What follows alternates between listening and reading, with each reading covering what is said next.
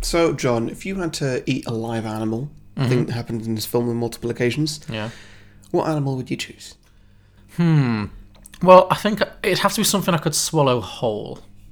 I don't, Okay, think, I'd, so wa- you- I you- don't you- think I'd want to chew. You don't want to bite it. No, although, does that mean it'd still be alive on the way down? Yeah. It would. Oh. Yeah, it would. And inside, And it's, oh, in, it's, in your stomach, wriggling about. yeah.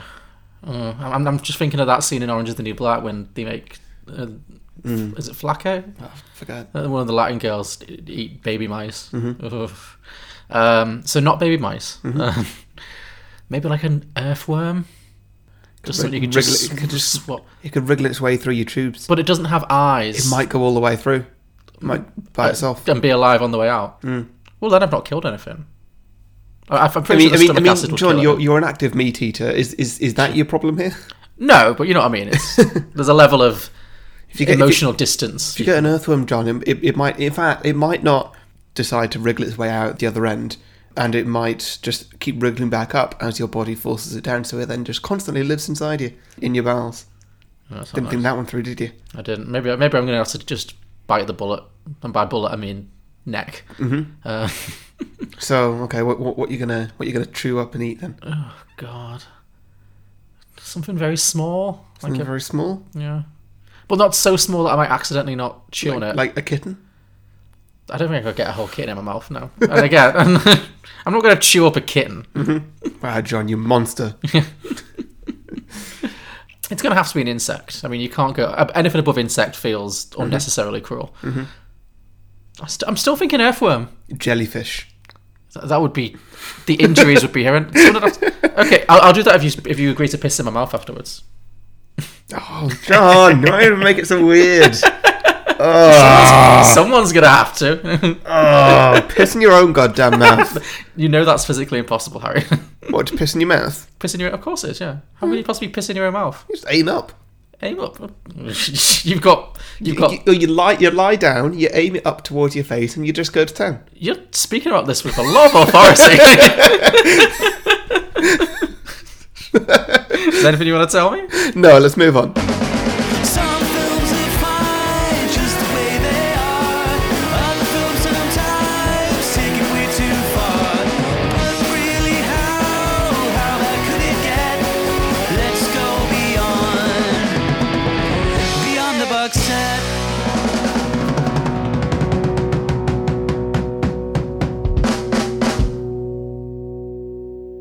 Welcome back, everybody, to Beyond the Box Set, the podcast where today we're pitching prequels, sequels, and spin off ideas to Vampire's Kiss. We'll also be pitching some drinking games and hear from our listeners with the ideas they've posted on our Facebook and Twitter pages. But first, we're going to talk about some of our favourite moments from the original movie and catch up with a plot summary. I'm Harry, the host with the most hangover.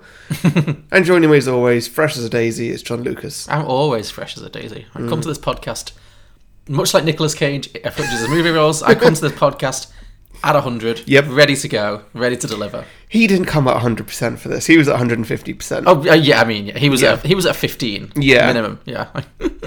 like I, I I can't picture a world in which the director of a film like this was like, "This is the performance I want out of you." like you know that bit where he he's starting to get a little bit angry at what, what's her name, Alva. Alva. I mean, they say her name a hundred I times. know, I in this know, film. I know, and uh, he just jumps on a desk Yes. and like. The scene doesn't call for it, really. He just jumps on a desk, and I don't think that was planned. I'm sure. I it think was. Nicolas Cage just walked into a set, it's like, I'm going to jump on something. Oh, yeah, I mean, I In have. fact, I don't even think he thought that. I don't think he does think. I think he just does. he just yeah. does. Well, what I love is uh, Just is. Yeah. Well, when watching this, I really thought to myself, the process of making a film is that, you know, you shoot the same scene multiple times, and then the best take is the one that they use. So, what must the outtakes look like for this one? Like, not that he's bad in this film, we'll talk about it, but like, I, I don't think that's. this is like every, every take that is in this film, every crazy moment in this film, the director had to look at several versions of and be like, this is the one that we can use. I, I, I don't think that that's the case. I, I, I don't think that for a film like this, some of those scenes that you're talking about would be done multiple times. Like, say, the scene, like the biggest scene when he's in the office and he does Hmm. the he does the meme face. Yeah. That one, like, no one's no one's gonna say, okay, Nicholas, that that, that was great. Um, I, f- I feel like You can do more. yeah, uh, no, no one's gonna, no one's gonna ask, that. no one's gonna critique that. They're gonna be like, this is gold. This is not what I planned the film to be, but this is Yeah. gold. We might have, they might have asked him for more, but maybe they could have asked him for less. I don't think they would, No. Mm. because if they did, then why would they put in that? Well, exactly. I don't think it. I don't think that could have been more. And I think Nicolas Cage could have done more in that scene. Oh no. Though also, I wouldn't be too surprised if you told me it was a Shining situation. They filmed that scene 127 times. And that was just him at Yeah. like utter breaking point. Yeah. Wow. I'm here for that. Yeah, yeah, yeah. Okay, so do you want to actually do a plot summary then? Sure, I mean, you didn't really tell me what you thought about it. You just kind of said that Nicolas Cage was crazy, which. Oh, um, fair. I, I I varied. I will be honest. I started watching it and then stopped 15 minutes in, and then carried on the next day because my god, it starts slow and boring. It takes its time to build up, yeah. It but- really does. And I was, I mean, I wasn't in the right mood to watch it. Like, we've come off of a, a, a run of kind of boring John choices. You know, your concept of boredom has become quite controversial on our Twitter page. People are outraged that you found Dracula boring. Oh, wow. People are like, how can that film be considered boring? It's Gary Oldman at like 11. And like, you know, that's I- I've always said your opinion is absolutely valid, but Mm-hmm. like, y- I think you have a low threshold for boredom. It's like if there's not an explosion in the first 10 minutes, you're like, well, I'm bored. It's not about explosions, though, Or is some, it? I don't know what is it then. There's because I, I think it, yes, this film takes its it, it builds up a little bit, but Mm-hmm. I don't think it takes a long time to get to the realization that oh, this film is crazy. Like Nicolas Cage Mm. is having sex fully clothed in the first ten minutes. Yeah, I mean, there's weirdness like that. Yeah. Mm-hmm. Definitely. And, like, The accent you hear that straight away. uh, yeah, yeah, yeah. But, like, I, I don't, those things don't sell a film for me. Okay, sure. Of just, like, oh, Nicolas Cage is, you know, he, he, he's a little bit weird. There's some accent work going on, and there's a weird fake bat. um, stuff like that. It doesn't, isn't quite sell me on a film. Like, I'm not in yet. Okay. Um, So crazy accent, fully clothed sex, and ridiculous fake bat. They all happened in the first ten minutes, but even then you were like, I am out. I am bored. This is not going to work for me. mm, yeah, yeah. Okay. I just know what you're expecting. Like, how many films don't have, you know? I feel like that's a fair amount for the first Well, ten minutes. At, at no point in that first 10 or 15 minutes or whatever it was did I laugh out loud. okay. And this film is a comedy. It's, Well, I was going to ask. I was going to ask you about that as well. Yeah, but sure. Yeah. Okay. Like, you've answered a question I've not yet asked. But sure. yeah. Hmm. I mean, also from the cover, I was expecting something very different. that's fair. Yeah. If anyone's not seen the cover, like the promotional poster for this film, it really looks like it's going to be a rom com. Yeah. Yeah. Yeah, I don't know. It just it, it didn't really catch me. Okay. And then I don't know. It did when he started getting crazy. Okay. Because before that, he was just a normal guy. I would strongly disagree. Normal guy with a job pulling girls. Nobody with that accent is a normal guy. like it, it doesn't take long for him to go crazy. I don't think. I think the signs are there very early on. I don't know. The the accent immediately like got me because this was my first time watching this too. Mm. Yeah, I, I knew that it was considered like a bit of a so bad it's good kind of you know, Mm-hmm. and also that it was the meme. You know, the meme of the, Mm. Yeah, the, the yeah. meme we're talking about. You, you'll definitely have seen it. It's Nicolas Cage with his slick back eighties hair, just eyes could not be wider, Mm. crazy eyebrows, just looking utterly insane. Mm-hmm. So yeah, that's all I knew, and I don't know. I was very pleasantly surprised by this film, Mm. and I actually think maybe this film was great. Yeah, me too. Like Yeah, a genuinely I- good it- movie. I, I don't think it's a, so bad. It's good. no, me it's neither. not. Like it's. I came ready to laugh at it, and by the end, I was like, I was laughing at a few. "Oh, oh bits. I was laughing out loud Yeah. a lot." Don't get me wrong. Yeah. But by the end, I was like, "That was a good movie." Yeah, Yeah, and it leaves you thinking Yeah. as well. exactly. It was Not- interesting. Not, much, but like, Yeah. is it, was he a vampire? Was he not a vampire? Mm, Let's just think that through a little bit. Okay. He wasn't. No, he, well, I was going to say, I don't think there was any debate that he was not a vampire. I think that Yeah. becomes fair. But I know what you mean. Well, like, I it's- suppose that's what, yeah, that's what the joke was played for at the end, in the end, wasn't it? sure, yeah. But yeah, like it's definitely a film that when it gets me interest, it holds it, So once you got, once it did grab And, you. like- so when you watched it the second time, and it, it it builds up. round- yeah. Oh, I, I- I, absolutely. I didn't. I didn't rewatch those first. Of 15 course you minutes. didn't. Your time is so precious. Yeah. What? um, yeah, it was but yeah, It was good. It was it, it, it was good when it got good, and then it was really good, and then it was Yeah. even better. Yeah, I was thoroughly gripped. Not only did I think that this was an interesting concept for a film, like it really felt arty. Like it felt like an art film. Uh, it really reminded me of Ari Aster films like Hereditary and Midsummer. Like it's that level of like they're not as silly as this is. Like Tony Collette is she's at eleven in Hereditary, but she's not at Nicolas Cage fifteen. Yeah. You know, she's not got a crazy accent or you know, she's not going as wild, but she's definitely doing a lot, you know, and it's very like heightened. And it's like yeah, that and Midsummer both have like, you know, Midsummer the Bear and everything. You know, there's there's a level of silliness that doesn't necessarily take away from the more unsettling parts of it. Like it works together really well. And I thought this did that too. There were times when I was like, wow, I'm kind of slightly disturbed by this. Like it's it's working for me. But also, wow, Nicolas Cage is making some choices. Yeah. But I felt those choices were weirdly appropriate. I try to imagine if somebody else was in this role. Obviously, nobody else does what Nicolas Cage does, but like if it was m- a more traditional, like good actor, let's say Robert De Niro was in this film, or Yeah. I'm trying to think, or Brad Pitt, or s- I mean, he's never, someone who's around Nicolas Cage's age, was doing a more like straightforward. Would it be as interesting? I don't think it would be. No, not I at don't all. think it would work. I think it might even seem sillier because he commits to the silliness. Nicolas Cage commits to the Yeah, so like, much to what it It's is. a character going insane, yeah, and you know, well, going from one level of insanity to a higher level of insanity. exactly. Yeah, Yeah, and so you need an actor who can do insane. and who else? Who are you going to call? Yeah, pretty much. Um, who else but Nicolas Cage? Yeah, Would you say that anybody who played the Joker could have played this? that did cross my mind too. It's not a million million miles away. I mean, I could see Joaquin Phoenix doing a version of this actually. Maybe if anyone, like, or even Heath Ledger, Hmm. yeah, if he Yeah. was still alive, like. Jack Nicholson that would be much more campy, I think. Yeah, I, f- I think Jack Nicholson. It's He- a fine distinction, but I think Jack Nicholson is capable of doing these very big. Well, he no, he can definitely do the insanity stuff. He can can't definitely do insanity. Absolutely, of course he can. Yeah. But there's an element with him where it's like he's laughing with you. He's like, Mm. whereas Nicolas Cage is just shooting for the moon. Mm-hmm. You know, he just goes to this level. But I think he's, I think he's still creating a character in a way. If that makes sense, it's Yeah. not just relying on being charming. Even the accent, which was insane and so funny in places, like his Mm. pronunciations and his line readings were nutty, but I, I kind of bought into it. Like that he's just this weird rich asshole who is putting on an affected voice. Like that's Mm-hmm. not how he's.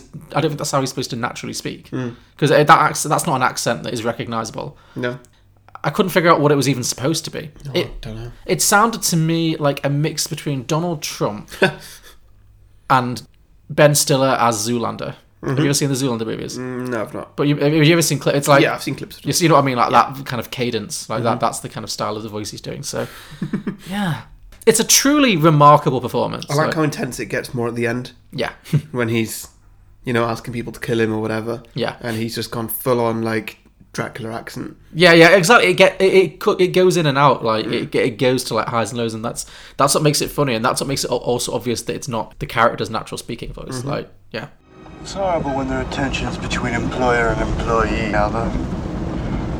But sometimes the pressures, you know, they just build up. Wait till you get into a position of authority. Yeah. Well, I mean, you know, if I if I ever do, You will, Alva. You're a very bright girl. That's how I know that today, by God, is the day you're gonna find that damned Heatherton contract. I I thought you said that, that you didn't care if uh, Mr. Heatherton left the agency. I mean, I thought you said that uh, that, that everything took time. Ah, but Alva, that doesn't mean we're gonna stop trying to do the best damn job we can. The work's not just gonna go away, Alva. It never just goes away. That goddamn contract is somewhere in those goddamn fucking files! So, plot summary. Yeah, do it. So, Vampire's Kiss. This came out in the late '80s, like 1988ish, maybe. Mm, yeah, Around the same time, Nicolas Cage had just done Moonstruck with Cher, which obviously won a lot of Oscars, and uh, f- he he- he's a star at this point. He'd al- he'd done um, what else? What else would he be doing around this time? I'm trying to think. Oh, Peggy Sue got married. I know you've not seen that. We'll do it one day. It's great. Um, so yeah, th- this is definitely. It's not like he's a some he's some unknown, but because I think now it's 2019, and you know Nicolas Cage has been a star for a long time, and people like sometimes I think of Nicolas Cage in the way I think of like Johnny Depp, and like now when you watch him in a film, you expect him to be crazy, but it's almost like, well, that's just the Nicolas Cage shtick. Yeah. He's crazy. So It's interesting to me to see him this early in his career being just as crazy. Yeah. Like this is just what he does clearly. So Nicolas Cage stars in this movie as a fairly stereotypical at first kind of rich 80s douche character. Like he works for a literary agency, he wears a lot of suits, and he basically he's introduced he's, he's in therapy because he see, he's, in, he's in a psychiatrist's office. Seemingly, they never really explain what he's in therapy for initially. I mean, clearly he's crazy, but like oh, that's not immediately apparent. Yeah. But it seems like he's got some i- issues with women and with intimacy. Like he can't. He says that like he sleeps with women and then he immediately wants them to get out and all this kind of stuff. So I Mm-hmm. think the idea, I think the idea is, and it becomes more obvious as the film goes on, is that he's quite lonely and he's not very good at forging meaningful relationships. But he just Yeah. Mm. has lots of meaningless sex because he's rich and it's the 80s and he can. Um, so yeah, we see him in the club. I was a little disappointed actually because this movie in many ways was very 80s. Disappointed by the lack of giant pho- mobile phones. Yeah, I was same, really here for a same. giant mobile phone. I was thinking like it's Wall Street. It's the eighties. Yeah. was it Wall Street or whatever? it- He's it- a literary agent, but he's a businessman in New York in the eighties. Where's his giant mobile phone? Yeah. that's like twice the size of his head. yeah, That was my one complaint. Mm-hmm. Only one yeah. I think my entire sequel is just going to be that. You know what? It's going to be set inside a giant phone. inside a giant phone. Great, it's going to be a Pixar star. yeah, yeah. So we see him out in the club one night. Um, one night, and he pulled. Pixar characters are going more and more insane because as the years goes by, the walls are closing in on them. His phones are getting Oh, was the smaller. Mm. phone? Oh, that's good. Pitch that to Pixar. I was just thinking, imagine Inside Out, the emotion film, but inside this guy's head. Oh dear. that's uh, that's something. Yeah, yeah. So he we fa- we see him in the club one night, and he pulls some woman, takes her back to his flat, and uh, they start getting it on. Mm-hmm. Although, as with every single sex scene in this film, he never takes his shirt off. It's weird. yeah. So he's having sex with this woman, and in the middle of the kind of getting it on, a bat flies into his apartment. Mm-hmm. Quite a giant bat. quite a giant It's and obvi- definitely a vampire bat. uh, yeah, also clearly a fake bat. Yeah. Very, very, very- and, and this is another fun thing on the DVD of this film, which I've not bought, but I managed to acquire the commentary for it. The commentary is the director and Nicolas Cage talking from like it was recorded like 20 years later, obviously because it's DVD, Mm-hmm. talking about the making of the film. Apparently, Nicolas Cage really wanted it to be a real bat, and he was adamant about. It. He seemed like he was a nightmare on this film, to be honest. like Mm, I'm sure. you can imagine, and he's actually sent his, his assistant out to try and capture a real bat that they could then release into the flat. And then the only way the director was able to talk him out of it was to say, Nick, if a real bat bites you, you will probably die. and he then consented to a fake bat, but but he was really keen on it being a real bat. But he lost that battle. I mean, the bat is insane. he is, but in the best Do you know way. he's got a dinosaur skull collection? Oh, I've read. all- Yeah, yeah, yeah. And he had to give one back because it belonged to Mongolia or something like that. he is truly one of the great celebrities. Like, there's loads of celebrities who are like rich and drug addicted and just arseholes. He is truly mad as a box of frogs. And I love that. It's like the same reason I love Celine Dion. Like, some celebrities, they're just insane in a very interesting way. And Yeah. he is truly insane. And I have a lot of time for him. More, even more soft watching this. This really cemented my. I would watch Nick Cage in pretty much anything, and this film really confirmed that for me. Yeah. Because I think last we've not done a lot of him, and the last one we did was Left Behind, which was Flat. boring, and even knowing wasn't. Oh, sorry. Nolan was the flat one. No, Left Behind was well. Left Behind was, Left Behind was bad. was a really bad film, Yeah. but he wasn't crazy. Yeah. it was like it was weirdly his most natural performance in his one of the silliest films he's ever done. Yeah. and then knowing was kind of flat and boring, and he was kind of flat. And boring. I mean, it wasn't terrible, but Mm. like, this is the first time I think on the podcast we, that we've got like the Nicolas Cage experience, Mm-hmm. and it really reminded me that yeah, I'm always ready to watch this. Yeah. So yeah, th- this bat flies into the bedroom. So Nicolas Cage kind of shoos the bat. Well, he doesn't shoot the bat out. He tries to shoot the bat out, doesn't work, and then so him and the woman leave and go somewhere else. I guess back to hers. I don't know. Yeah. And then we find out that is that when he goes back to therapy. It's a hard film to explain the plot because there's a lot and also not very much. Yeah. And it jumps around a bit, sort of. It's it does, yeah, and a lot of it's from his perspective, and it's kind of is he a reliable narrator? What's real? What's not? But anyway, well, he, at s- a certain point he's in therapy, and he confesses to the therapist that when this happened, he got very aroused by the vampire bat. Yeah. Also, I was horny, uh, and she's kind of like, well, you know, you were just having sex, so. Of course, you were turned on. It's that. That's probably not a weird thing. And he's like, "No, you don't understand. I was having sex. Then she left, and I went down. And then the bat attacked, and I was right back up again. It was he really painted a picture of like the stages of his erection. It was like Yeah. Anyway, so he's like, yeah, this weird situation made me very horny. Then we see him in another club, or maybe the same club, I don't know. He pulls another woman, played by Jennifer Beals. And while they're having sex, once again, he's fully clothed. It bothered me. Um, but while they're having sex, she transforms into a vampire. Like the teeth, everything. And she bites his neck. And then, so we see that happen. Or do we? Because this is when the film becomes quite Vague. quite vague, yeah, in a way that I was interested in. Like Yeah. it was, yeah, it was really interesting. It was, it was, it didn't tell you exactly what was happening. So he has this sexual experience, maybe gets bitten, maybe, but then the next day he's like shaving himself and he cuts himself shaving, Mm-hmm. and he's got these puncture marks on his neck. But then he goes into the bedroom with a cup of tea, which he attempts to serve to nobody, to Mm-hmm. Yeah. a complete empty bed. So it's Yeah. like. It's very possible this woman was never here or maybe she was and she left. Basically, from this point on, his mental state starts to unravel very, very quickly. He Yeah. starts to go insane. A very important subplot that happens around this time as well is that so he's working in his literary agency and he starts basically torturing some poor, poor woman. This poor woman, Alva. Mm-hmm. Uh, she's like a Hispanic uh, secretary, basically. Yeah. He says later on she's at the lowest rung of the company, so I guess she's the newest and she's not very experienced. And so he tells her quite early on that he needs this file for a client that's buried in the archives. And it's like a really big disorganized archive that's like loads and loads of years and years worth of files. And they're not in the right order, so she's going to have to just go through every file till she finds this specific file, this contract that they need to find and he gives her this job and it takes her a long time to do it and he just tortures her i cannot remember the last time i felt for a character in a film that we did like i felt for poor alva This reminded me of like an Orange is the New Black backstory. Mm. Hmm, yeah really very much so yeah i get that Didn't completely yeah yeah yeah, like she kills him and then goes to prison, and then we pick up on her, and Yeah. that's her backstory. she is Gloria Mendoza. Yeah. Yep. no, I mean, what did you think of this plot line? Because it was quite something. Yeah, no, I thought it was really good. I was hooked by it. Just because that's when he was getting most insane, Mm. Oh yeah, really. this is when we really start getting. Because then he's, he's really shouting at her, and you feel for her because like she's got other stuff to do, and you She's know, just trying to live her goddamn life, and he Yeah. is just piling this torment on her. yeah.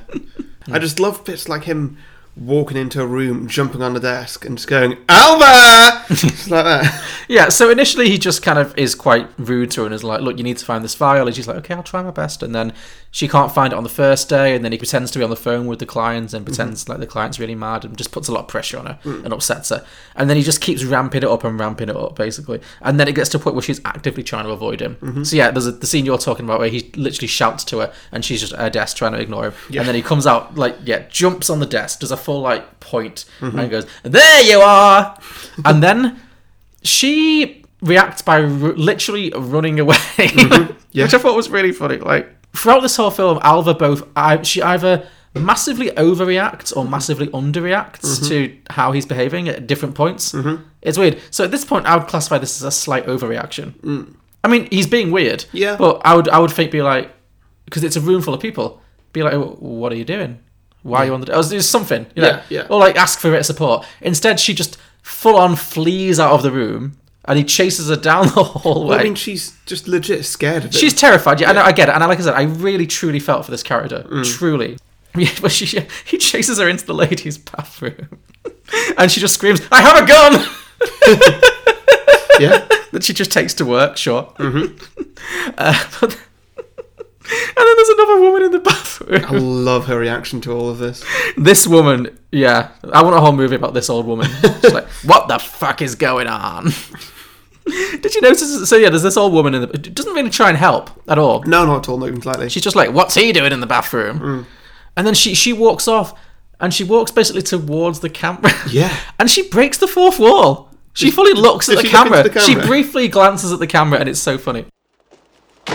There you are!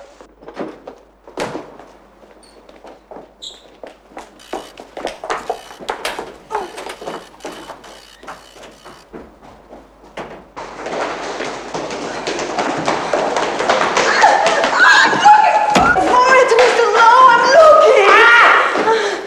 What the hell is he doing in here? I have a gun. If you hurt me, I'm, I'm gonna use it. What the fuck is going on? Oh, I just love it. It's good because he, he walks in before he jumps on the desk. He walks in so normally. Yeah. Like, you know, he's got a bit of pace to him, but he's just walking like a completely Mm. normal person and he just jumps upon he that definitely wasn't planned. The camera wasn't ready for it. yeah, yeah. nothing. Like he jumps out of frame a little bit. It's yeah. Yeah.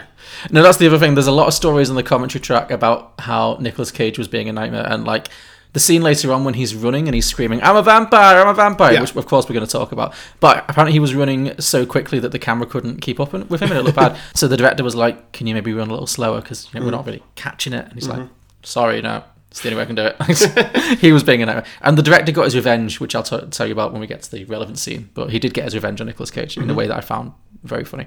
Anyway, so yeah, he's just tormenting poor, poor Alva like you wouldn't believe. Obviously, he's going insane over the course of this movie. Do you think this is new behavior for this character? Because a lot of the people in the office seem to be like, oh, he's quite eccentric.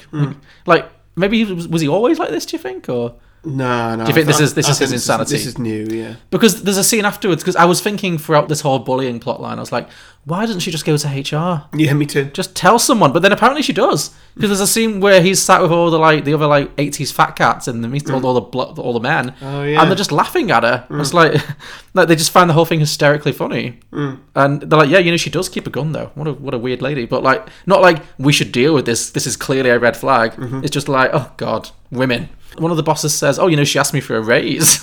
it's like, God damn right, she did. Yeah. But then there's also this fantastic scene when he's at the therapist's again.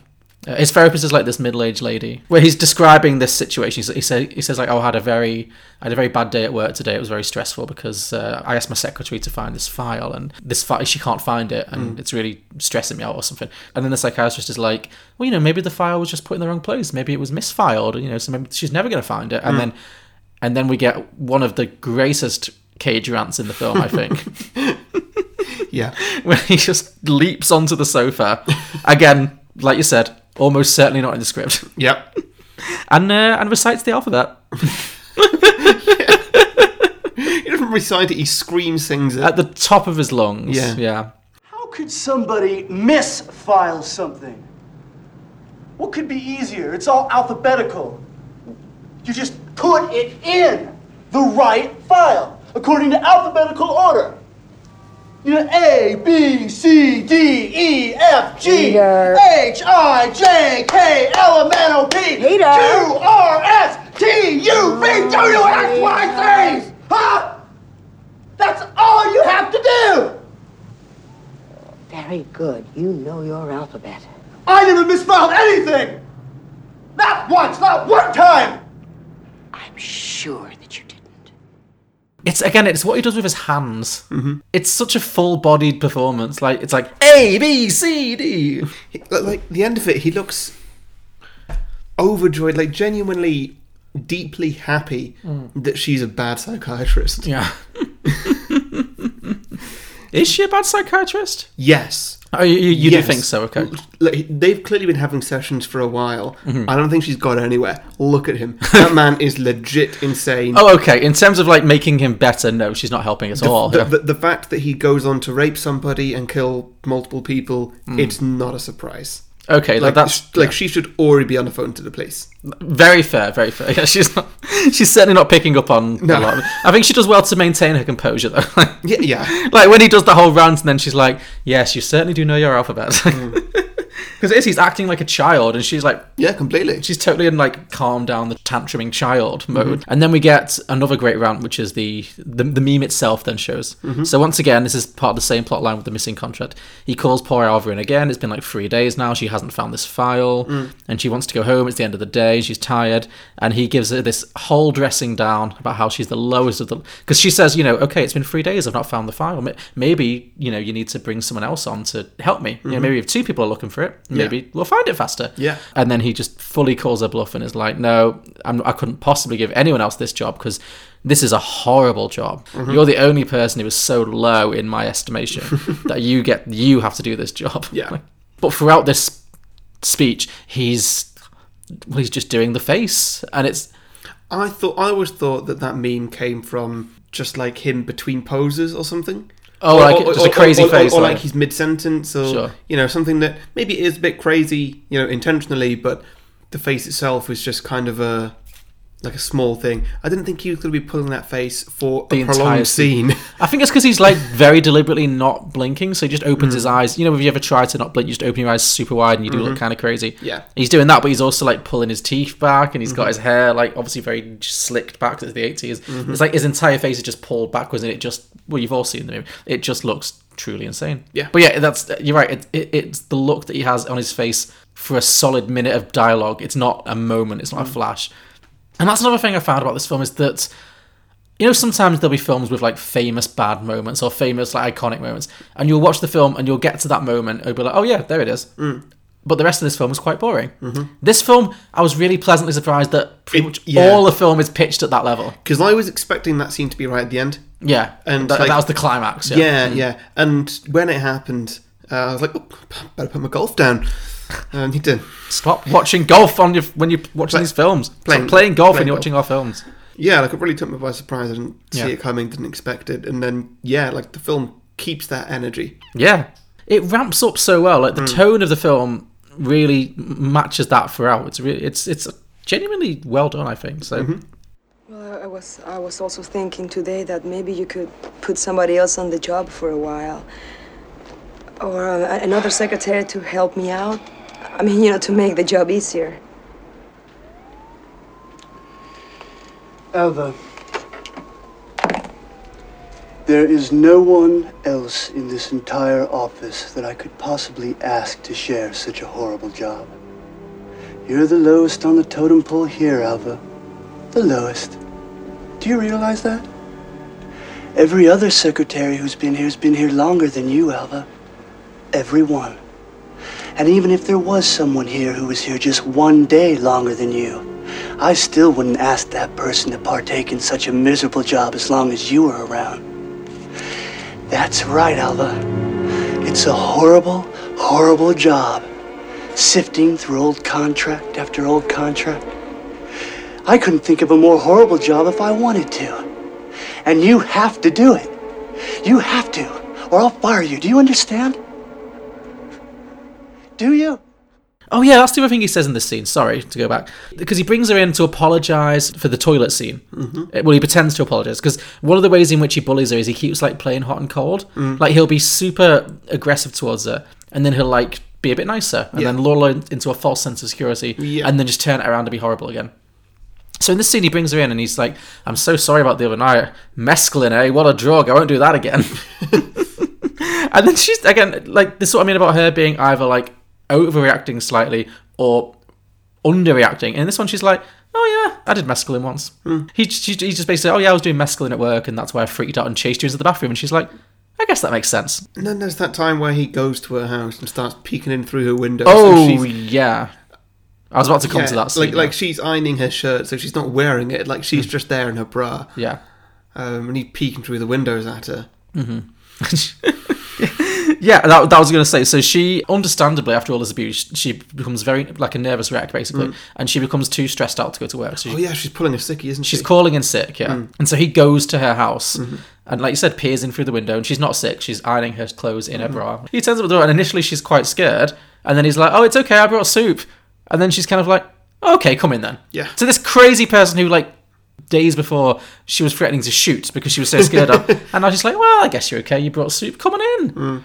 And then he like talks her into going to work. And again, he does the same kind of presto changeo. They're in the taxi, Mm-hmm. and then he turns around and starts abusing her again. So then she she pulls over. She asks them to pull over because she says she needs to go and s- drop something off at her brother's, who's like a mechanic or something. Yeah. And it sounds like her brother is the one who gave her the gun, but he doesn't have.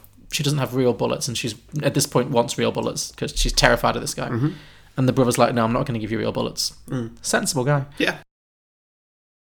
Because he says the gun is to sca- I think the gun is supposed to be like if you get mugged or something, just pull the gun out, scare people, Mm. Yeah. you'll be fine. Yeah. So as this is going on, as this kind of bullying plot line is going on, while this is happening, Nicolas Cage is just becoming more and more and more unhinged. Mm-hmm. So he keeps seeing Jennifer Beals, the, the vampire girl. She seems to be like haunting him, and it seems like they're in. Again, it's not clear whether they're like in a relate. Well, they're not in a relationship, but like there's lots of scenes in them like in the bedroom together, and it's like, oh, is this real? Is it a figment of his imagination? Mm-hmm. It's never clear. Mm. But his behavior really ramps up. So now he's like he's wearing sunglasses indoors all the time because he Mm-hmm. can't stand the brightness. He freaks out when he sees a crucifix. He just kind of collapses on the floor and screams. and uh, he eats a cockroach. He eats a live cockroach Yeah. from his oven. And this is the bit I mentioned earlier. I mean, is that a thing that vampires do? I don't think so. No, I don't know. No, well, this who knows? This wasn't in the script. And Mm. What, this is that he ate a cockroach? no, yeah. And this was a Nicolas Cage idea. This was him saying like, you know what I should do? I should eat a live cockroach. And he actually does. He Nic- he Nicolas Cage.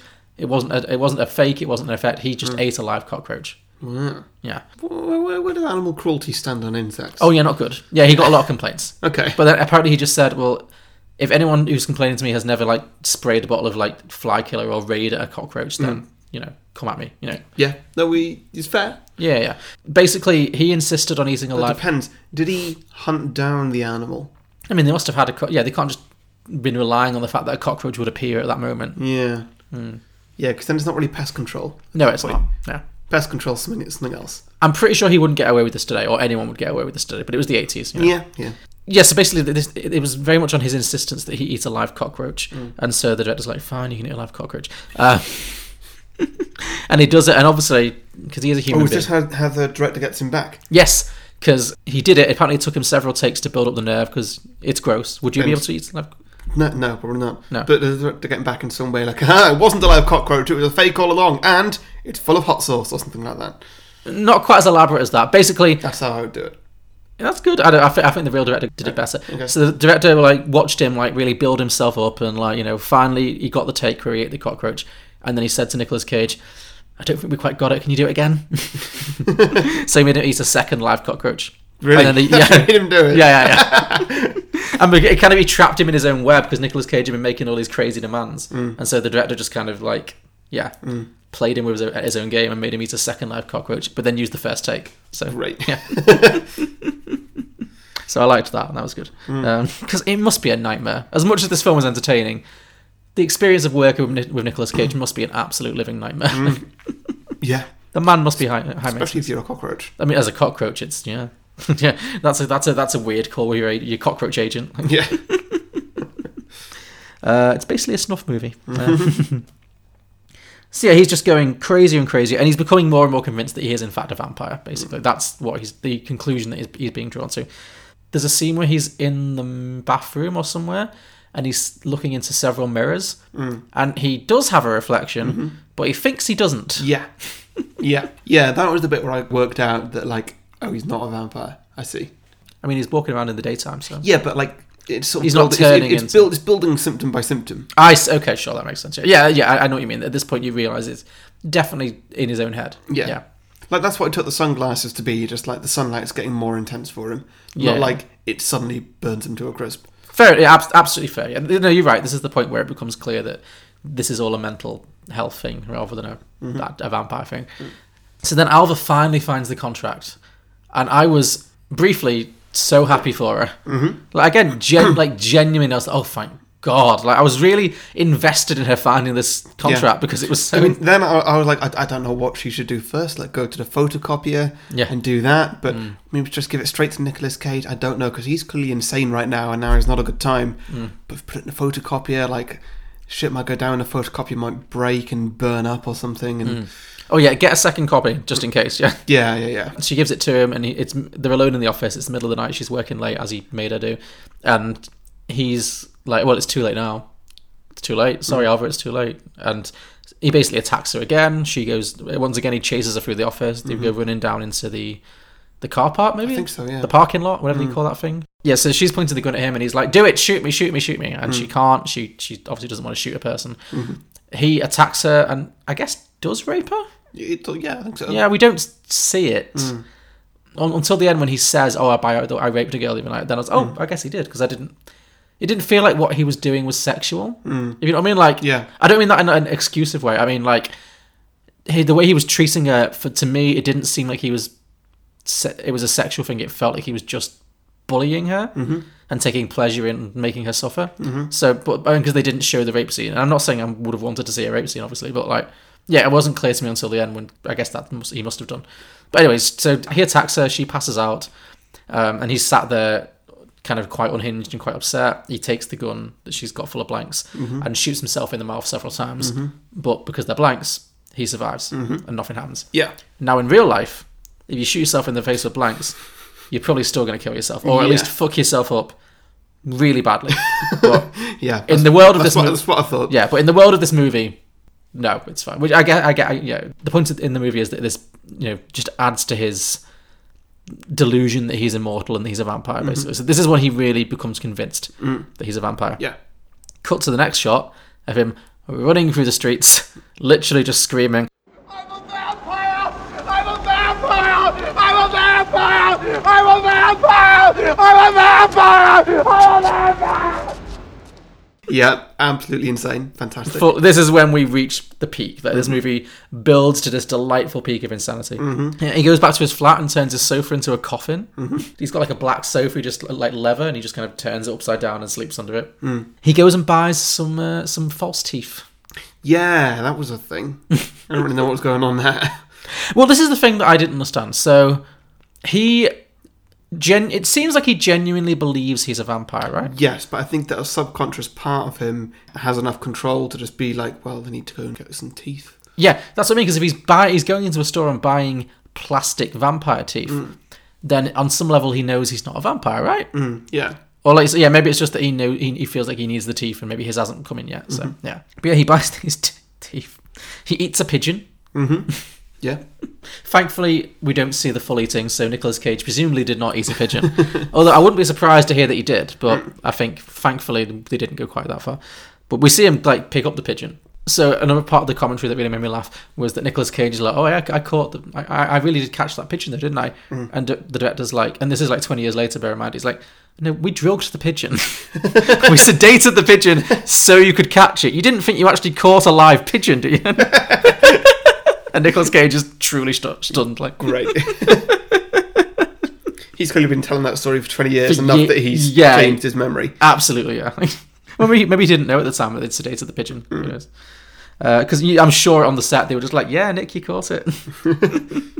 so yeah, he goes to uh, so he goes to a, a nightclub as well, wearing these ludicrous false teeth. Whereupon he finds a woman who's like alone in a back room somewhere doing cocaine on her own, Yeah, yeah. and he, yeah, he, he bites her basically. And uh, this is the first actual murder I think we see in the film. I think so, yeah. Maybe the only murder. the actually. only, yeah. I think the only actual person he kills. She's like doing cocaine on her own, and he comes up to her, and she's like, "Oh, crazy." Well, he's, she's obviously off her tits anyway, Mm. and it's like, "Oh, cra- Oh, you're a crazy person with false teeth. Oh, that's funny." And then he like goes to bite her, and then she screams, and they struggle. I mean, it was weird. I don't know how he killed her. Well, I guess that he just probably bit really hard into her neck Mm. and just opened up her artery. But she's not like covered in blood. Did he drink it all? I don't. I, I feel like it'd don't take know, a may- long maybe. time to die if, if that's. If I was to come over right now and bite you on the neck, Mm-hmm. so much that I punctured your neck and you were bleeding out, you wouldn't like drop dead. No, It would no, take a you're right. while. Yeah, don't know. Yeah, Maybe a combination of that and the drugs. maybe yeah, maybe she overdosed. Maybe she passed out from fear. Who, know, who knows? I did like the shot though. Of it's kind of darkly funny. So she's dead, and we see him like drop the body, and then he like puts the false teeth back in because it's like obviously he's not going to be able to bite through her neck with cheap three dollar plastic, no matter how hard he bites. So he's obviously had to take his false teeth out, bite with his real teeth, and then he's like, "Oh, better put these back in for appearances." Like, yeah, it's just so bizarre. But because he looks kind of embarrassed as he's doing it, it's just it's so wonderfully bizarre, so odd. And then he so then he's leaving the club. He leaves the corpse, obviously, Mm-hmm. uh, and he runs into Jennifer Beals, the vampire lady. And this is when the f- film really kicks in. Like, oh, okay, this has all been in his mind. Yeah. potentially. Yeah. because she just turns out to be some woman who met him that one time in the club, and like she doesn't recognize him. And she's like, "Who's what?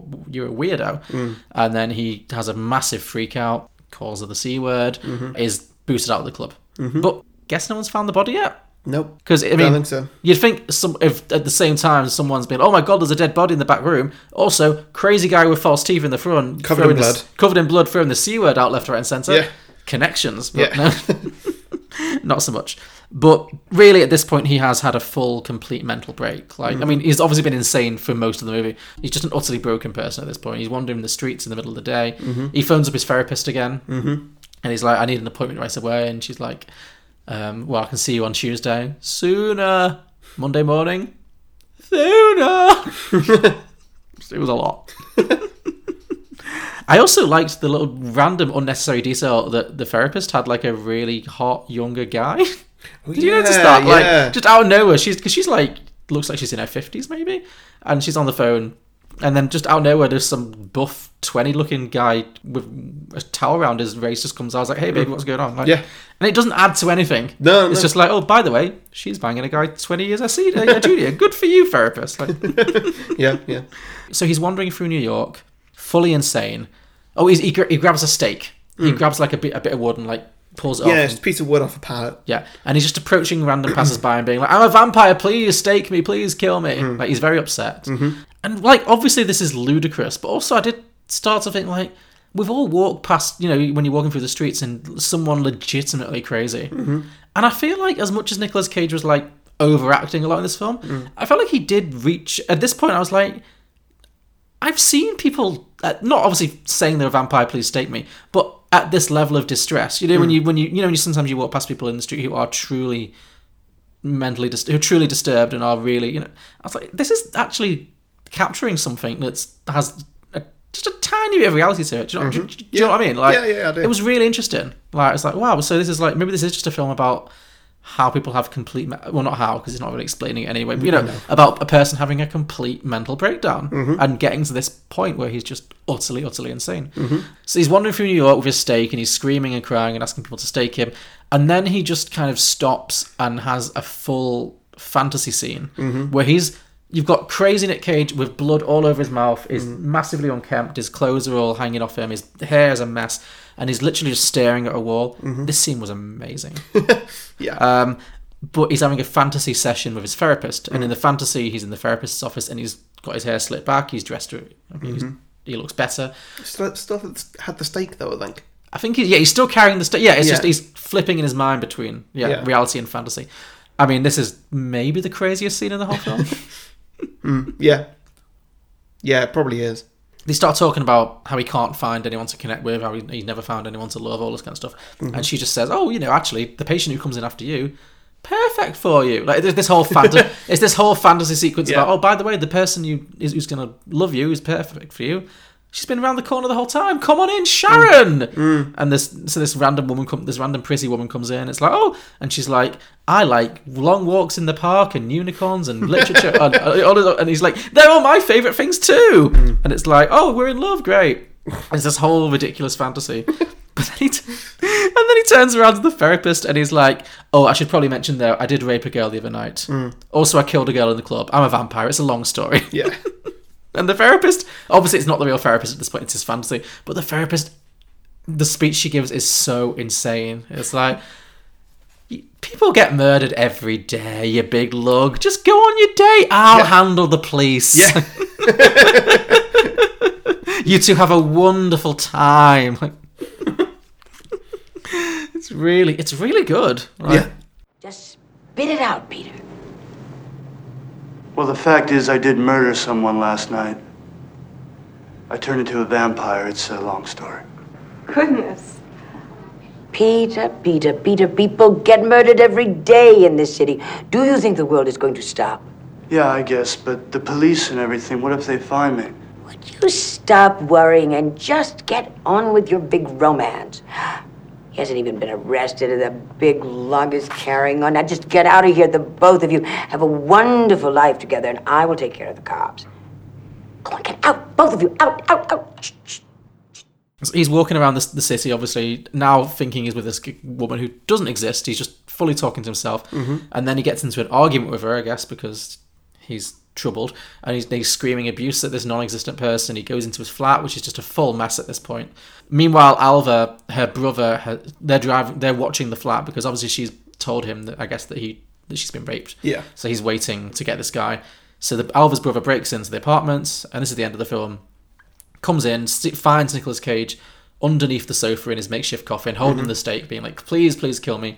Alva's brother, in a rage, pushes the stake into his chest. Mm. Nicolas Cage dies. Mm-hmm. His last image is is of the Jennifer Beals vampire. And uh, yeah, then he dies. Yeah.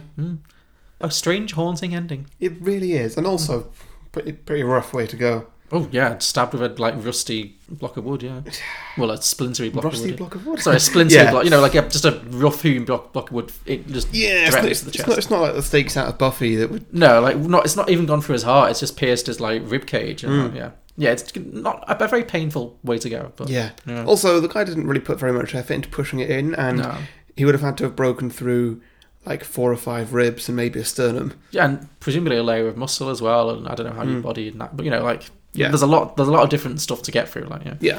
With something that's not that sharp. yeah, yeah. It's fa- that's it. it was fairly. It seemed like it was fairly blunt. Hmm. But I mean, it, I was a little disappointed that Alva wasn't the one to kill him.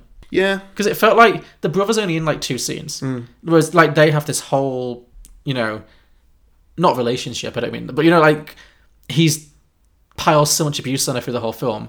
It would have made more dramatic sense if maybe she'd been the one to have to finally finish him off. I think Yeah, definitely. it was a bit underwhelming that the brother did it. Yeah, there wasn't a lot of reason for it either. No, I don't know why they made that choice. Yeah. Yeah, I don't know. Well, anyway, yeah.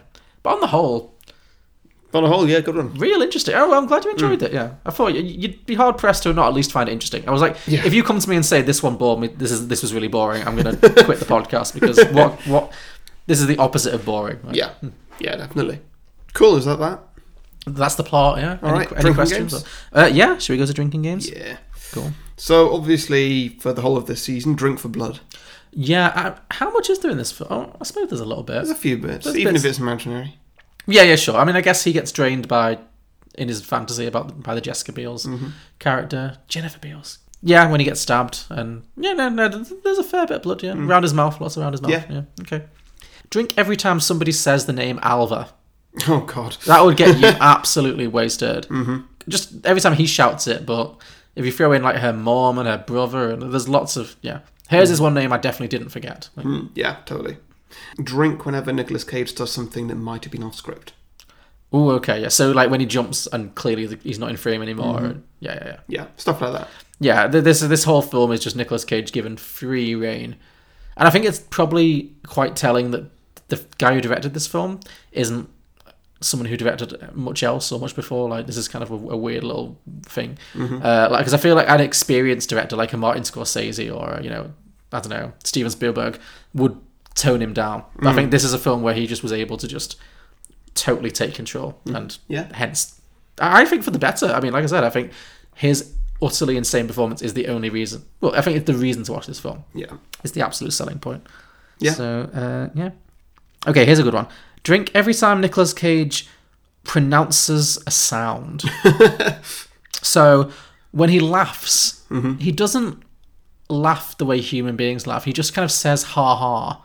He's like ha ha ha ha ha. And but the best one was when he rapes this is not a good sentence but the best one is when he after he's raped alva and he sits and he shoots himself in the face with the blanks and he starts crying but he doesn't cry he just screams boo-hoo he just screams boo-hoo boo-hoo boo-hoo it's nutty I need to see. go go this for go myself. watch it go watch it yeah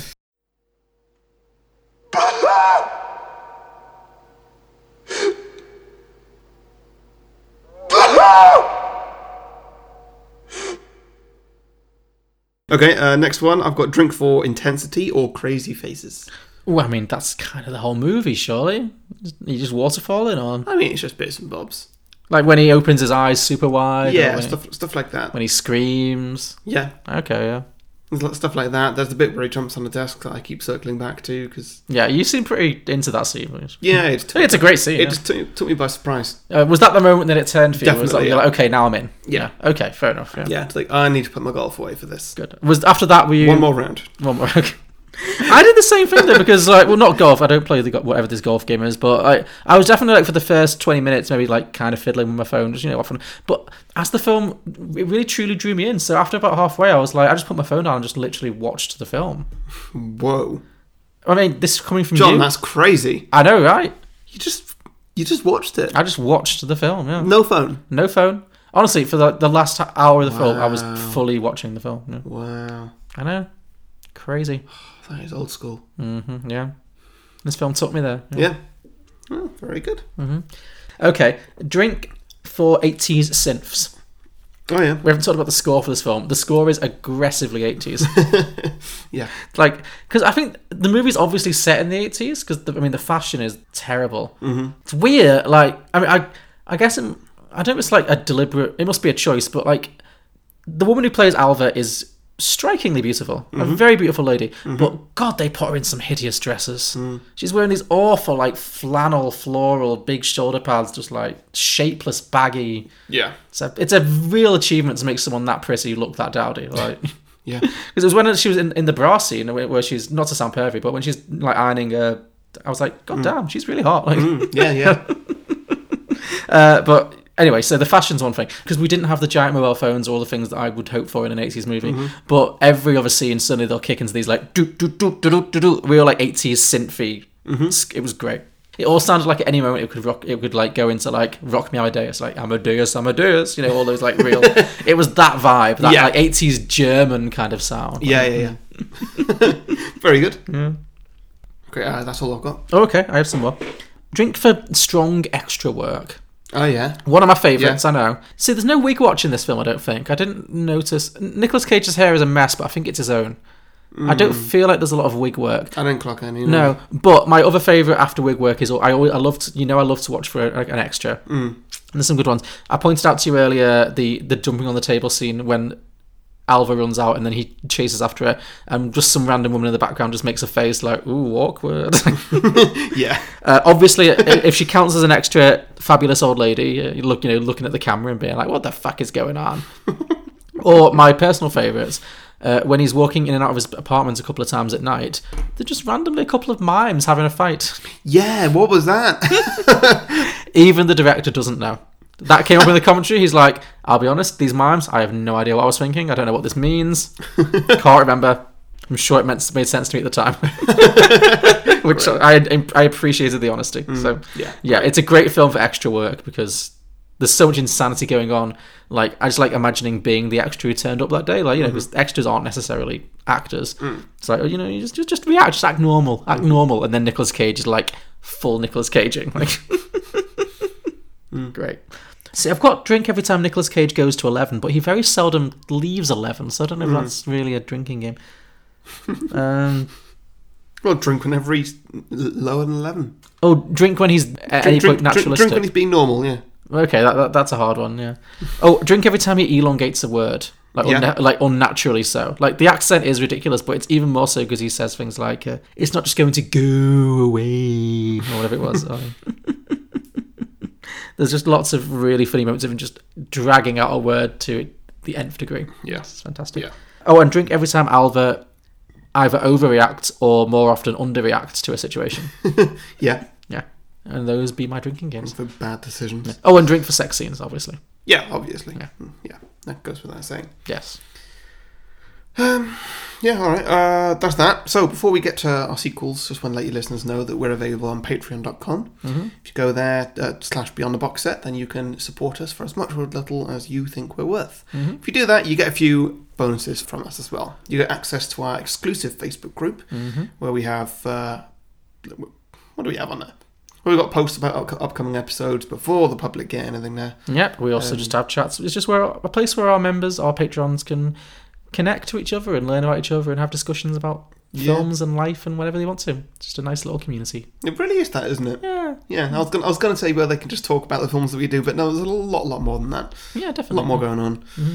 Yes, you get that. You also get a bonus show from us called Beyond Beyond the Box Set, where we, we review the films that we watch in the cinema. We have had quite a few come out recently. You had uh, Joker, Ad Astra. Uh, we're- we're probably about to record Judy after recording this episode, Mm-hmm. the Judy Garland film. Yep. And then we're going to go and see Ready or Not after that. We're going to do El Camino soon. Oh, yeah, there's, we there's, do. There's all sorts, and you know, the Oscar season is just starting, so now is actually a really good time to get into this. Yeah, yeah. We've got a lot of stuff coming up. Because Yeah. now is the time when you get some really, really good films, and then also you get Ready or Not. You get some really Yeah. bad films, and you get everything in between. Yeah. Yeah, this is this is a very exciting time of year for Yeah, I cinema agree. releases. Yeah, and then also once a month, if- if you are a Patreon, you get to come on the main show Mm-hmm. if, if you wish. Yeah, we pick one Patreon a month to come on. They can pick any film they want, provided we've not- not done it before. And yeah, you can come in, you can Skype in, you can not come in if that's if that's your wish, and we'll do it for you anyway. It's up to you. You're the boss. And finally, uh, also once a month, every patron gets a 30 second advert slot on the main show. You can talk about anything you want. It can be your own podcast, your own business, whatever you, whatever you feel like promoting. It's your time to shine. Mm-hmm. And shine they will. Indeed, yeah. Like- Yeah. bright like a diamond. Uh, all that is available at patreon.com slash beyond the box set. Indeed. Hi, I'm Lee, and I host Connected Hearts, a Kingdom Hearts fan community podcast. Each episode, a guest and I talk about the game series and the fantastic community surrounding it. From artists to streamers, cosplayers, and podcasters, we talk about how a dog, a duck, and a boy in silly shorts teaches us that our friends are our power. You can find the show on iTunes or grab the RSS feed from Twitter for the podcatcher of your choice at Podcast Hearts. And hey, may your heart be your guiding key. Okay, so I've got a bit of an idea here. um, which just a touch, just a yeah, bit of an I, I'm idea. going to need your help with it in, in a bit, but I've got a bit of a, a bit, bit of an intro. Sure. It's called Vampire's French Kiss, Vampires for Oh, you're just making it sexier. Mm-hmm. Okay. present day. Okay. Jennifer Beals is out in a club and pulls a guy that she's been bat stalking for a while. Okay. So the, she is the so in this world she is a vampire. She is a vampire. okay. She takes. Did you think in this in the original film? Did you think by the end of it? Did you think that she had been a vampire, or did you think the whole thing was just his mental illness? all this mental illness? okay, sure. Yeah, that was the impression I got too. But Yeah. sure. Yeah, so she's been stalking him for a bit. He takes her back to his place, Mm-hmm. um, and they get down to it. And after a while, she bites his neck and drinks his blood. To be expected, yeah. Yeah. She gets up, he's unconscious, um, and she opens a window, jumps out, and we see her as a bat flying away towards the moon. Nice. Okay. That's that's the intro. And then we get the title, Vampire's French Kiss. Mm-hmm. We follow the guy for a short while. He's not in it for long, so I don't really need to cast anybody. Oh, okay. Fine. I was, gonna, about, I was about to ask for sure. Um, Yeah. Well, who, who do you think could play crazy, young, Does it have to be a Nick Cage esque crazy person? kind of, kind of, yeah. I mean, they're, they're going to go insane. How young are we talking? Not 20s. in their twenties. Mm. I don't Nicholas Cage. Not many people. He's a one do- of a kind, isn't he? Mm. He's truly like one of the few one-offs. There are so few people who do what he does. Yeah. I can't think of any young actors that like because it's not really. Jared Leto? He's he's like closer to forty than twenty. He must be over forty, maybe. Probably, yeah. Yeah. I never thought he was in his 20s. Your brief was twenties. Yeah, I know, I know. I mean, it doesn't really matter how old he is. yeah. Could be Joaquin Phoenix. I mean, it's a small. If it's a small role. Yeah, I'm, I'm gonna I'm gonna go Jared Leto. I think. Okay. I think that man can play crazy quite well, Oh yeah, he has, and he does. Mm. Yeah. and he, he he looks good. I could also also see him as a Wall Street guy. I know he's done that before. As How well. about Killian Murphy? mm. He, he can kind of be crazy. can he? I think so. I feel like he can. Yeah. I don't know what's giving me that impression, but I kind of feel like he can. Okay, sure. Well, Hmm. it's Killian Murphy then. It's Mm-hmm. no problem. He's he's only in it for one, one paragraph. Sure, great. So we follow the guy for a short while. He goes on the very very similar mental journey to Nicolas Cage for a while, where he believes he's a vampire until he eventually finds a way to kill himself. Which this case, he takes a flight out to the middle of the desert, somewhere where there is no shade. He screams himself to death and eventually dies. Screams himself to death. Is that a thing? But maybe he was just dehydrated. Sure. Okay, I see. Okay, so he dies in the desert, and yeah, the sun kills him one way or another. Mm-hmm. Yeah. Okay, great. Interesting way to go. Just like a wooden stake through the heart, Yeah. still kill you. Yeah, it's true. Yeah. So back to Jennifer Beals, uh, who has stalked some other guy. who- He's stalking some other guy now. Okay. Um, Still in New York. Still in New York, yeah. And uh, she's about to take him home and uh, have her way with him. But walking home through an alley at one point, some guy swings down off a fire escape, kicks her in the chest, knocking her to the ground. Um, he tells the date to get lost, uh, which the date does when he sees that Jennifer Beals has now got back up and is in full vampire mode, ready for a fight. Okay. Is this going to be a Buffy the Vampire Slayer thing? It, it is a vampire slayer. Okay. There is a long choreographed fight, Okay. um, which stops when a man's hood falls down, revealing it to be Nicolas Cage, vampire hunter. Oh, interesting. So he survived and became a vampire slayer? Uh, now I've got two bits of scr- sc- script here. Okay. Um, one, one of which you can read, and then that's that's that's all I've got so far. Okay. So I'm going to say, but Peter, now how can you be here? You died 30 years ago. So that you're Jessica Biel. So you're leaving me to play Nicolas Cage. Yes. If you could do your best French accent, that'd be great. Uh, am I doing French or am I doing the You're Nicolas? doing French. Okay. Oh, I, s- oh, I see. Okay. No, I have it. Okay.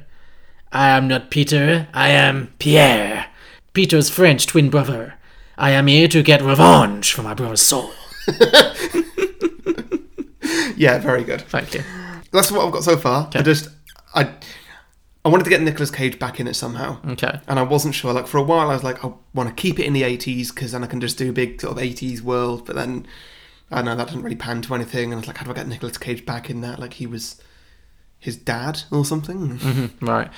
Now, this guy, so Pierre is French. Yeah, Nicolas Cage in the original was whatever that was. yeah. So are we saying, saying that Nicolas Cage in the original was always masking a French accent, or is Pierre putting on a, ma- a crazy French Maybe Mm. he was. accent? Okay. May- Maybe he was. Yeah. Or or maybe they were just like separated at birth or something. Or... Okay, interesting. And he's only recently discovered that he has a long lost twin brother yes. who went nuts and died thinking he was a vampire. Yes.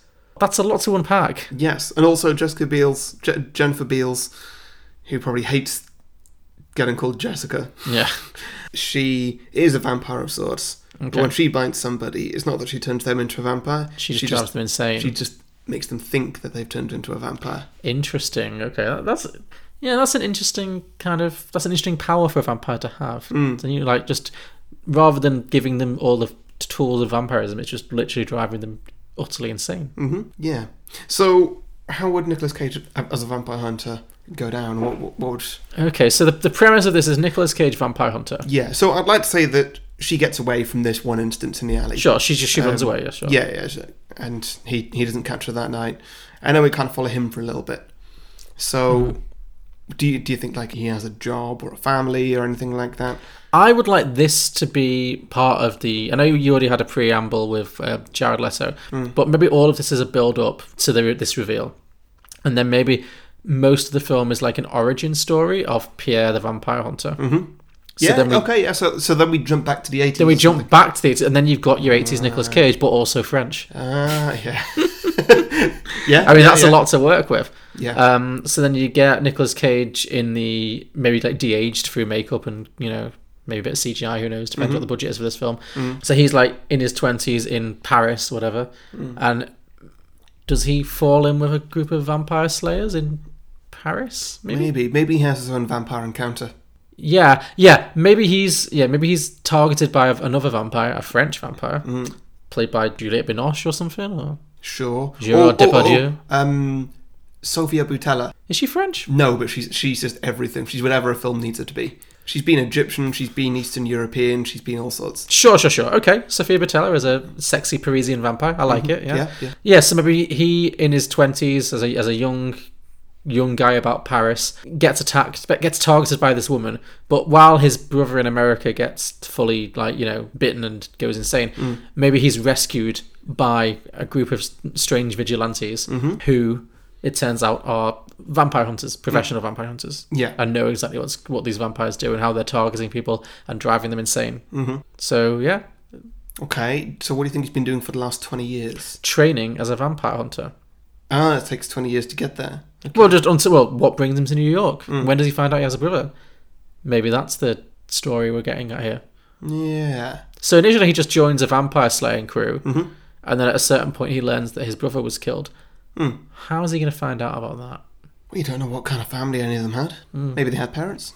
Yeah, was he given up for adoption? I mean, we did. Yeah, we didn't see any of Nicolas Cage's parents in the in the film. Maybe So Pierre's, isn't- maybe Pierre's just been living in France for ages because he's just been an idol of it because his parents named him Pierre, even though he's American. Oh, so he does know that he's related to Peter. Yeah, yeah, le- yeah, let's do it that way. And so, like, you know, Peter dies and Mm-hmm. they have a whole funeral for him and he gets invited and, Oh, I Hmm. see. So he just thinks his brother went nuts, yeah. and oh, okay, that's But, but but then like maybe um, Alva does some kind of a testimony, and she's she's saying that like yeah he was basically a vampire, like he or, or you know he, he- she she just gives all these different clues that are enough for Pierre to be like he was a vampire yeah. or maybe like a very specific kind of vampire where he just thinks he's a vampire but he's not actually. and then he vows to get revenge, revenge, um, for his dead brother against the vampire. So he- then he moves to New York and starts searching New York for the vampire that killed his brother. Yeah. Yeah, I like that. Yeah.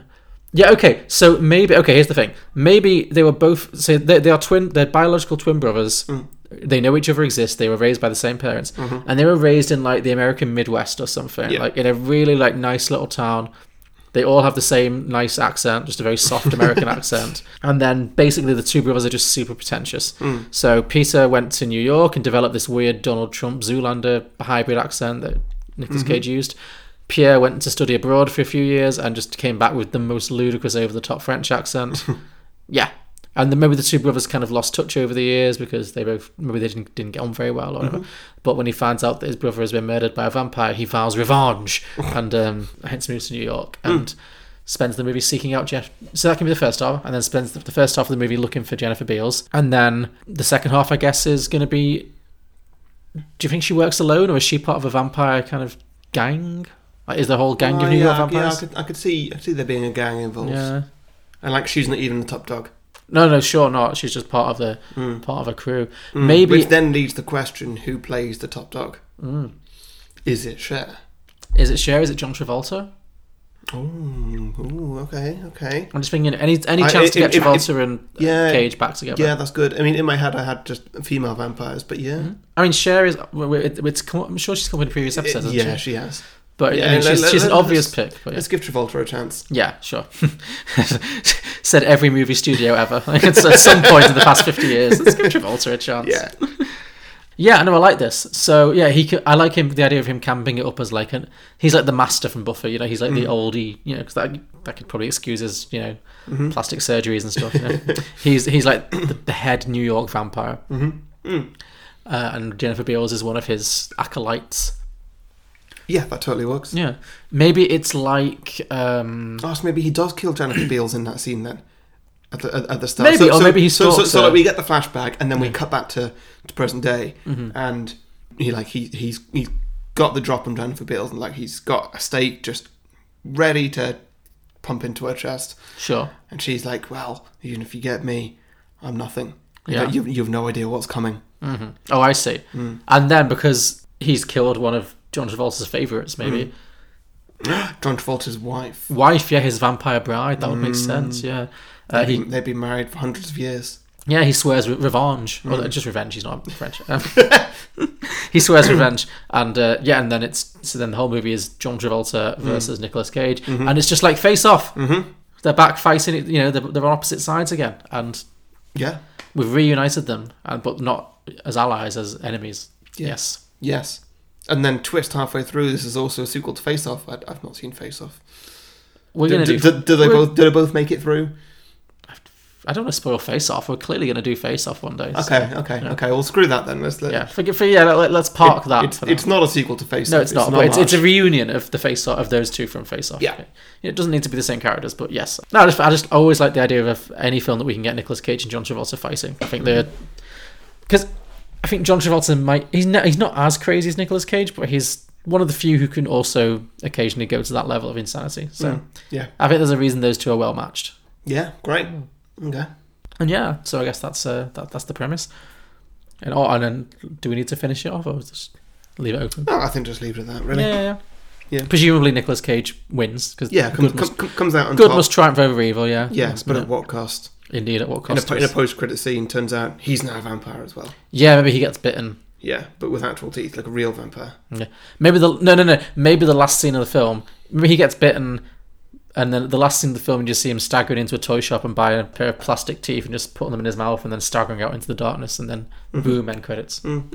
Yeah, yeah, Yeah. sure. Yeah, that's that then. That's uh, vampire's French kiss. I like it. I was going to ask why French kiss, and then I was like, oh, because he's French. So no. Well, initially because I wanted a title, and then I looked up names similar to Peter because I wanted his twin brother to have a similar name, to have yeah. a very similar name, and uh, Pierre. Pierre was just the first one that I found, and I was like, that that's perfect. It's perfect. Yeah. Yeah. Also French garlic. Ah, yes. You can have that. Yeah. yeah, yeah, yeah. Mm-hmm. Yeah, cool. okay, I like that. I think that's very good. Uh, so this week I have rather than do one big idea, I've gone three small ideas basically. I'm sorry. Am I boring you? Good luck with your ideas, John. Thank you, no bitch. So the first one is because, as I mentioned in uh, in my plot summary, I really felt for Alva in this movie. I can't stress enough. I really felt really bad for that character. Like, so I was thinking, what would this film look like from her perspective? So then I thought, oh, this this whole office that they're working at, it feels like a very hostile work environment. So I was thinking, wouldn't it be fun to like retell the story, but instead of it being a horror movie, it's like the TV show The Office. So if you watched any version of The Office, like, there's an American one and a British one, obviously. Like, Yeah, yeah. Um, I've, I've watched some of the British. Okay, so you know the I've format. seen I've seen many clips of both. So you know the format basically. yeah. So I feel like it's in that similar kind of mock documentary kind of style, where Alva is going to be a young girl, a young immigrant girl who gets a job as a secretary for a literary agency, and she's going to be like the the Pam or the Dawn, you know, the main girl from both. You know, so she's kind of shy and she's just trying to make her way in her career, and you know, and I feel like she finds herself working for Nicolas Cage's character, obviously, who is basically like the Steve Carell, the Ricky Gervais, you know, the the, the nightmare boss from hell, basically. Yeah, yeah. But in this version, he's not just a boss from hell because he's inappropriate. He's a boss from hell because he's literally a boss from hell.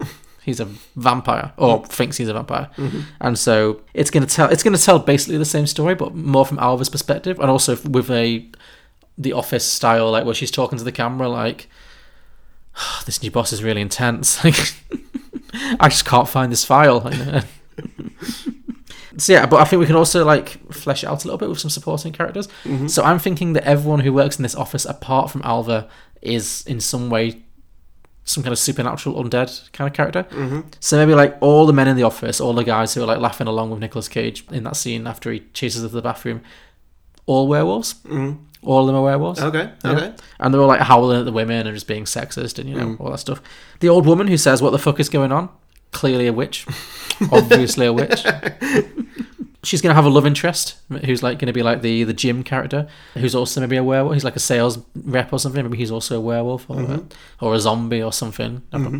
But anyway, the point is, as, as I said, these are only short ideas.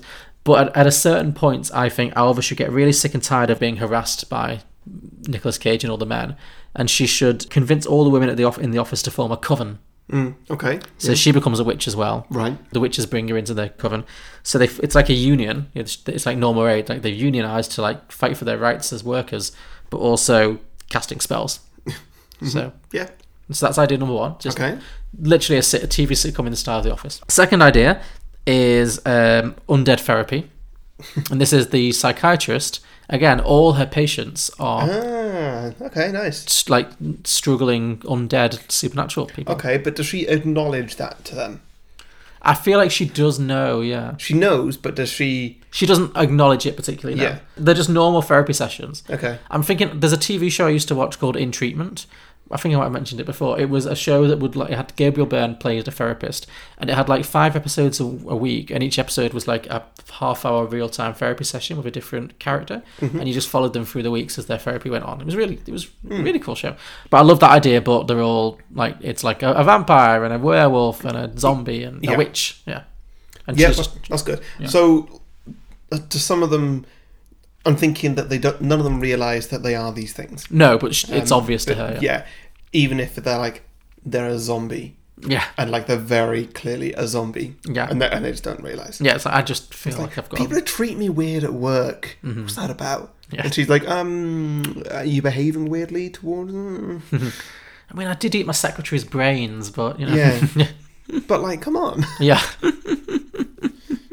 yeah. I got bitten by some really weird guy the other day, and I've just not been the same since. Yeah. so yeah, that's all I got there. I just thought it'd be really funny to have like a therapy kind of style. But my third idea, and I think this might be my favorite one, and this I do have a title for this one, and this is called "Vampire's Kiss Uncaged." Yep. And this is a franchise based on this movie, in which rather than like being sequels and like what happened next, it is a series of films of Nicolas Cage playing a character who mistakenly believes he's turning into something, mm-hmm. like a werewolf, like a zombie. Okay. Yeah.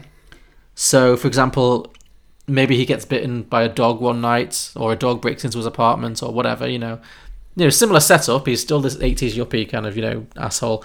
Gets bitten by a dog, starts convincing himself he's a werewolf. He stops shaving, gets a really shaggy beard, starts running around on all fours all the time. He sexually harasses Alva by sniffing her bum and dry humping her leg. You know, just classic. We're talking like classic dog cliche. Yeah. Sure. Yeah. Mm-hmm. You could also have a zombie, like like we talked before. Maybe he has like a strange taste for human flesh. He just starts gnawing on people and walking around with his arms outstretched all the time. You know, because obviously Yeah. Nicolas Cage loves any physicality. you know, his, his skin goes all grey. You know, he stops washing, all that kind of stuff. You have a witch. He starts trying to fly a broomstick and cackling all the time. And what else do witches Mm-hmm. do? May- Maybe he like tries to set himself on fire because witches got burns at the stake. I don't know. Yeah. Uh, tries to drown himself. Tries to drown himself to see if he floats or just not. does you a know. lot of swimming. Casts lots of spells and convinces himself that they're working. Oh yeah, Gets a magic wand yeah, and a hat, a pointy hat. yeah. Great. But my favourite one is the version of the story in which Nicolas Cage goes to the therapy and says, I'm pretty sure I'm a leprechaun. yeah. Uh, Okay, do do go on. well, I'm just thinking, what could be funnier than Nicolas Cage? Leprechaun. So. So he gets really. Obs- he starts dressing exclusively in green. He just starts wearing only green. Accent wise, he gets to put on the r- most ridiculous Irish accent. you Yeah. know. to be sure, to be sure, me laddie, you know. Oh, me pot of gold. He becomes obsessed with his pot of gold. Mm-hmm. He, he, he convinces himself that his secretary has stolen his pot of gold, which doesn't exist. So he's searching for his pot of gold. Yeah, and he's just he just walking around with a silly Irish accent. He, he thinks he's smaller than he is. Like he's trying to like hunch down to be like a little tiny little person. I don't know what else leprechauns do, to be honest. But I just thought it'd be really funny to see Nicolas Cage put on that accent and be a leprechaun. Maybe, maybe he plays the fl- the tin pan, the tin flute or something. Yeah, yeah, yeah. No, I know. That- that's I all I- That. that that would be quite good. yeah. I feel like Nicolas Cage leprechaun might be the best version of that idea. Yeah. God, that'd be mental. You, you know what though? He'd probably do it. He probably would. Yeah. Very good. Okay. Well, Mm-hmm. uh, did that one have a name at all? That was Nicolas Cage uncaged. Uh, Sorry, that Uncaged. was Vampire's Kiss uncaged. Yeah. Yeah. Past Kiss Engaged. Yeah. Yeah. No, that works. Cool. Great. All right. Well, should we go to listen submissions? Sure. Have you got any this week? I think I've got one. Okay. Cool. So Stephanie Palais um, says, I think the next stage from Vampire's Kiss is Vampire's Pash, or possibly Vampire's Second Base. Oh, I see. Dot dot dot. Vampire's Pashrash. Uh, and that's the third one, I think. Oh, yeah, yeah. Yeah, that's after you've, Yeah, yeah, yeah. you know, Yes. Vampire's Pash Rash. oh God. Starring Nicolas Cage Starring Nicolas Cage. as the Pash. Yeah. that sounds like a really low rent DC super the Pash. Nicolas Cage is the Pash. no, no, no, I don't want that. Awful. Is that all you got? That's all I got. Yeah. What you got? Okay, I, I have a few more than that, thankfully. Uh, so Nathaniel Hubbard said this is a similar idea to mine. Werewolf's hug. Okay. Vampire's kiss, werewolf's hug. A guy is increasingly convinced that he's turning into a werewolf, but it turns out he's just being a German shepherd that someone put a hat on the whole time. uh, Jo- Jose Martinez said, "Vampires over the clothes hand stuff." Mm-hmm. Yeah, instead of a kiss. Ryan Klima said, "Kiss, kiss, blah, blah." I guess that's accent-wise, blah, blah. Johan Kaikonen said, "Vampires piss." Oh no. Crimson Tide. Oh. Dennis Fanning said Vampires Kiss and Tell. He writes a book on how to lose weight on the all cockroach diet and it becomes a big hit. Mike Carey said Vampires Kiss from a Rose on the Grey. Mm-hmm. You know, that's that Seal song. Uh, Scott Hillman said uh, pitched an actual sequel, you know, an actual a genuine sequel, which none of neither of us did. Uh, so nearly dead from a Mm. chest wound. Did you? Oh no, you did. You did. Sorry, I forget. Well, w- in this one, How Nicholas Cage. dare you? I'm sorry, I just meant because Nicolas Cage's same character stays alive in this one, which we didn't do. So, almost dead from a chest wound and suffering from a major psychotic break, Nicolas Cage's character Peter Lowe finds himself in a psych ward trying to come to grips with his life and his delusions about being a vampire. But as he does, he realizes he is aging 30 years rapidly, I guess because it's, it's 30 years later, which he can't take for his vanity. And the only solution he knows of is to bathe in the blood of virgins or is this all in his head again? So I guess it's like he tries to get better. You know, he survives his injury, tries to get better, but then when he finds himself aging, he goes straight back to vampire and decides the only way to stay young again is to bathe in the blood of virgins. And I guess that's going to involve a lot of killing. All right. Cool. Hmm, Hmm. Interesting, yeah. Josh Malfroid said, "Never been kissed by a vampire." Just never been kissed. Drew Barrymore film from the nineties. Sure. Isaiah Han said, "So I'm the guy who's got to say it. Fine, it's on me. Okay, vampires fuck." Ah. Someone had to. He was the one. Josh Nolette said Frankenstein's sensual neck rub. Gabriel Canada said interview with the vampire's kiss. Mm-hmm. I like that idea. Yeah. And over on Twitter, at Quiz and Hers said just that meme with you don't say looped for two hours straight. It's probably better than the movie. I don't know. I've not seen the movie. well, you know what, Quiz and Hers, you're wrong. It's a great movie. Go watch it. So, thank you everybody for those sequel ideas. We ask for your listener submissions every week, a few days before we record, by putting posts out on Facebook and Twitter where you can post your ideas. So, make sure you like and follow our pages if you don't want to miss out. To listen to more episodes of Beyond the Box Set, you can subscribe and browse our back catalogue on any podcasting platform, including iTunes, Spotify, Google Play, and many others, all of which you can also leave a five star review, which we both read to lighten our moods for our post episode hangovers, which are deathly. I mean, I'm I'm hungover right now. Yeah, we are always hungover. Mm, well, yeah, and luckily we got a lot of reviews. Yeah. but we always need more. We, we always we can always use more. yeah. As mentioned before, we're also available on Patreon, which which is exclusively for the kind of people who would rate us more than five stars if they could. You can find all those links in the description below or at beyondtheboxset.com. And next week, Harry, Mm-hmm. we are concluding our vampire season. Hmm. How do you think it's gone so far? Hit and miss, Hit and miss, yeah, I've and enjoyed then it. hit, and then no, no, no. It's hit, miss, miss, hit. Hit miss. So, Shadows hits. Yep, Dracula, miss. I would argue, I would dispute that, but fine. Okay, Lesbian vampire killers, strong miss. strong miss, but fun to talk about. I, I mean, it's exactly what I expected. Sure, yeah. And yeah, I think I'm glad we can both agree that this is a hit. Yeah, yeah. Okay, cool. That's fine. I think that that brings us about even. Yeah. So, but to to finish us off, we're gonna not not, lit- not literally, uh, but to conclude this season, we are gonna have a Patreon episode. Oh yeah. Mm-hmm. So we're gonna be joined by our dear friend of the pod, uh, Julio from the Contrarians podcast, and he is gonna be bringing us a very popular vampire movie called Let the Right One In. Oh, okay. Mm. Yeah. Hmm. So join us next week, listeners, for Let the Right One In. Yeah. And uh, yep, s- until then, see you later. Lovely. Bye. See you next time. Bye. Bye.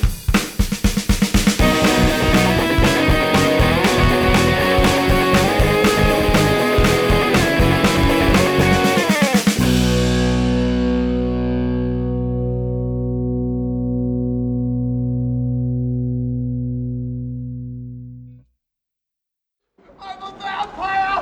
I'm a vampire! I'm a vampire! I'm a vampire! I'm a vampire! I'm a vampire! What the fuck is going on?